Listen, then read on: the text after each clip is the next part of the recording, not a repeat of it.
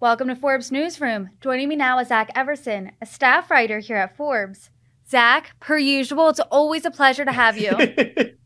Always a pleasure to be on, Brittany. Thanks for having me. And we have some big news all about Congress today. First, let's start with George Santos, the Republican from New York. He's been one of the biggest headline generators of the 118th Congress.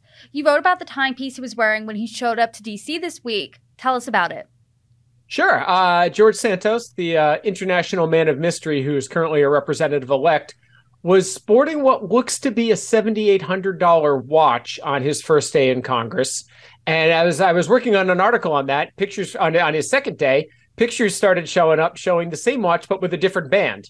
So as, uh, as some commentator pointed out, it's, uh, you know, interesting that all the things on George Santos's plate these days, he decided, uh, you know, I'm going to take a little time and switch out watch bands.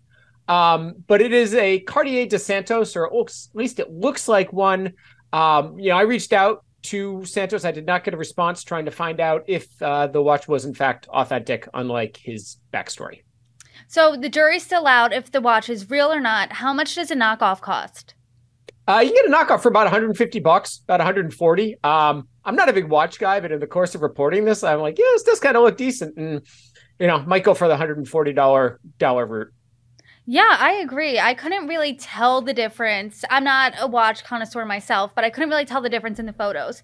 But yeah, he the, oh. the the tell that what, what makes me think it might or excuse me makes me think someone who knows a lot more about watches uh told me that it make thinks it might be real is that he did change out watch bands. A fake would probably not have that feature. Interesting. Okay. But in um the broader scope of his time in Congress so far, well not even yet because as we're sitting here, he has not been sworn in despite the press release his office did send out, but he's facing local, state, and federal investigations. Can you give us the backstory here? Sure, uh, and not to correct you, but you forgot international investigations too. He's uh, he's on the hook in Brazil as well. So, and in his defense, though, about the press release, a lot of freshman congressmen had that same press release up there. So it looks like it was something that was automatically set to go. Doesn't excuse it, but um, you know, he he was joined in a lot of other people with that mistake. So yeah, um, you know, they're looking into his backstory, where he got the money to campaign from, uh, what what you know, it could very well be the subject of a congressional ethics investigation if he ever gets uh, sworn in. Which, um, at this rate, who knows if they'll ever settle on a speaker. What are some of the biggest lies he's told that are getting some attention? Well, I mean, right now there's the question of his his name, um, his sexuality, uh, whether his mom. I mean, this is a minor one, but has said his mom was a finance executive, and it sounds like she was a cook.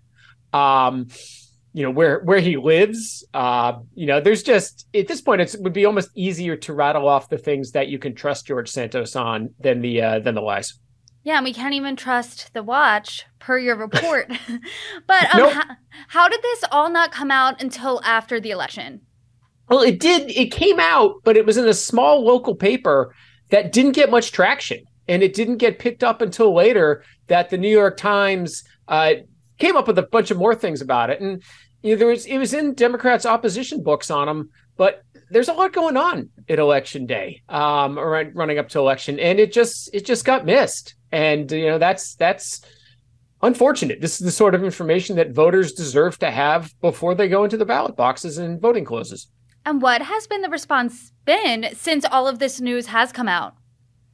Well, other Republicans seem to be keeping their distance. Uh, you know, if you look through the photos and video of him on the House floor during the votes on Speaker, um, he's often alone or he's kind of just lurking in the background, um, you know, kind of looking like someone who is eager to be included in a conversation, but is yet to be admitted to it. Um, you know, it's it's going to be interesting to see what happens after the vote on speaker, where his usefulness may have uh, expired. Let's talk about the implications here. Will he be investigated? What's next for him in a career that he hasn't really started yet? No, no. Um, you know, at this point, I would be very curious to wonder if uh, he regrets having run in the first place. Um, you know, I was wondering if just go on the lam rather than show up for Congress the first day. But he's under investigation in Brazil. uh, where he apparently run away from charges that he used $700 in stolen checks to buy some clothing. Uh, there's questions about his campaign finance donations. Um, and, and that's, you know, when you're looking at four investigations uh, by pretty much every authority out there, um, it seems likely that at least one of them would stick. But again, this is Congress. Who knows? Will he be forced to resign, do you think? He could be. Um, that would be really take a lot of effort for Congress to do that. Um, in that they've only done it once in the last 20 or so years. And that was for somebody who I believe at that point had actually already been convicted of a federal crime. Usually, when a congressperson uh, gets convicted, they will step down, um, you know, do the do the polite thing. Um, but you know, we'll see what this hap- what happens here. And over the weekend on Twitter, every headline on the news, it was all George Santos. Now, you know, the tides have turned and there's bigger fish to fry here with that House vote. So is the Speaker vote chaos working in his favor? Possibly, but you know, it is kind of the gift that keeps on giving with the watch sighting, and you know, there are all sorts of people looking at stuff. We're continuing to look at Santos, so I'm sure more things will will pop up. But at this point, I mean, that just shows you how miserable this week has been for Kevin McCarthy when all of a sudden it's like, okay, he's the guy who's making George Santos not be the worst congressman of the week. Like that, that's just rough. Yeah, good point. And I do want to keep talking about the speaker vote. Speaking of the speaker vote, yesterday a little known political name emerged, and that was Byron Donalds. Can you explain his relevance in the speaker chaos? Sure. Um, he started getting votes, and a lot of people were like, Who's Byron Donalds? And I recognized the name. He'd been at um, Trump Properties, which I pay a lot of attention to, and I'd spotted him at Mar-a-Lago a lot. It's not too surprising because he is a Florida congressman who's a Republican. Um, but yeah, he started getting votes. He became the uh, flavor du jour after uh, Jordan and a couple other guys had gotten votes. They started switching to Donalds. And you reported that his campaign spent an exorbitant amount on legal fees. What did you find? Yeah, they uh, they dropped over three hundred thousand dollars of campaign money on legal fees, which is legal to do. Uh, candidates are allowed to spend political money on legal fees if the legal charges uh, relate to their duties in Congress, and both of these do. Uh, but three hundred thousand dollars is a a lot of money. So I reached out to his spokesperson, and they kind of confirmed what the documents, the court filing showed, and that most of the money is was for two cases. First of all, he was the subject of an FEC complaint that he accusing him of illegally moving money from a state PAC, he had previously been a state rep, to a federal PAC. And while the general counsel of the FEC thought there was reason to believe he violated the law, uh, the committee deadlocked in a 3 3 vote on partisan lines on whether to pursue an investigation, and it ended up getting dropped. But that did require some some legal maneuvering. There are several letters from from lawyers there, and then the other one is his uh, primary opponent in from 2020 sued him over defamation. Can you elaborate on that? Sure. Um, a text the morning of the election went out, purportedly from Byron Donalds, saying that Donalds was dropping out of the race. Donalds then took to Facebook Live in a video you can still see and accused his opponent, Casey Askar, of coming up with that, trying to make voters think that Donalds wasn't running anymore. So after Askar ended up losing to Donalds in the primary, and Donalds went on to obviously win the general, Askar sued for defamation, um, saying that was not true and asking for $30,000 in damages. Uh, judge tossed the case. It took a couple years for that to happen, but they issued a summary judgment in favor of Donalds, basically saying Askar didn't prove actual malice. His evidence was really weak. Um, but Askar has appealed that ruling.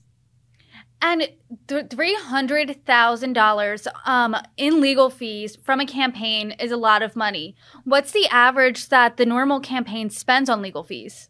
Well, according to an expert I spoke with, they said about thousand dollars a month and that's usually for compliance issues, making sure the documents are filed correctly. So three hundred thousand is is really high. I mean, we've we've seen congressmen who've been convicted of felonies and spent less money on their defense than what uh, Donalds has spent here. His campaign uh, his campaign spokesman told me they do have a legal expense trust in which they're raising money to then go ahead and reimburse the campaign for the three hundred thousand um. And he said that was launched in May or June of this year Is a legal expense trust normal? Because you said earlier that this is a legal way to use your campaign funds. Yep, it's another uh, fun legal way that donors can get money to their favorite politicians. In that they have to create a trust, it has to be uh, administered by someone somewhat independent of them, and they're allowed to collect. I think it's up to five or ten thousand dollars per person for their defense. And you see a lot of Richard Burr um, did this. You, you, see a lot of several other Congress people. Uh, Alex Mooney has one. Madison Cawthorn had one that not many people donated to. And uh, it, it's pretty standard. And it seems to be very hit or miss whether they get much traction. Got it. Zach Everson, thank you so much. My pleasure.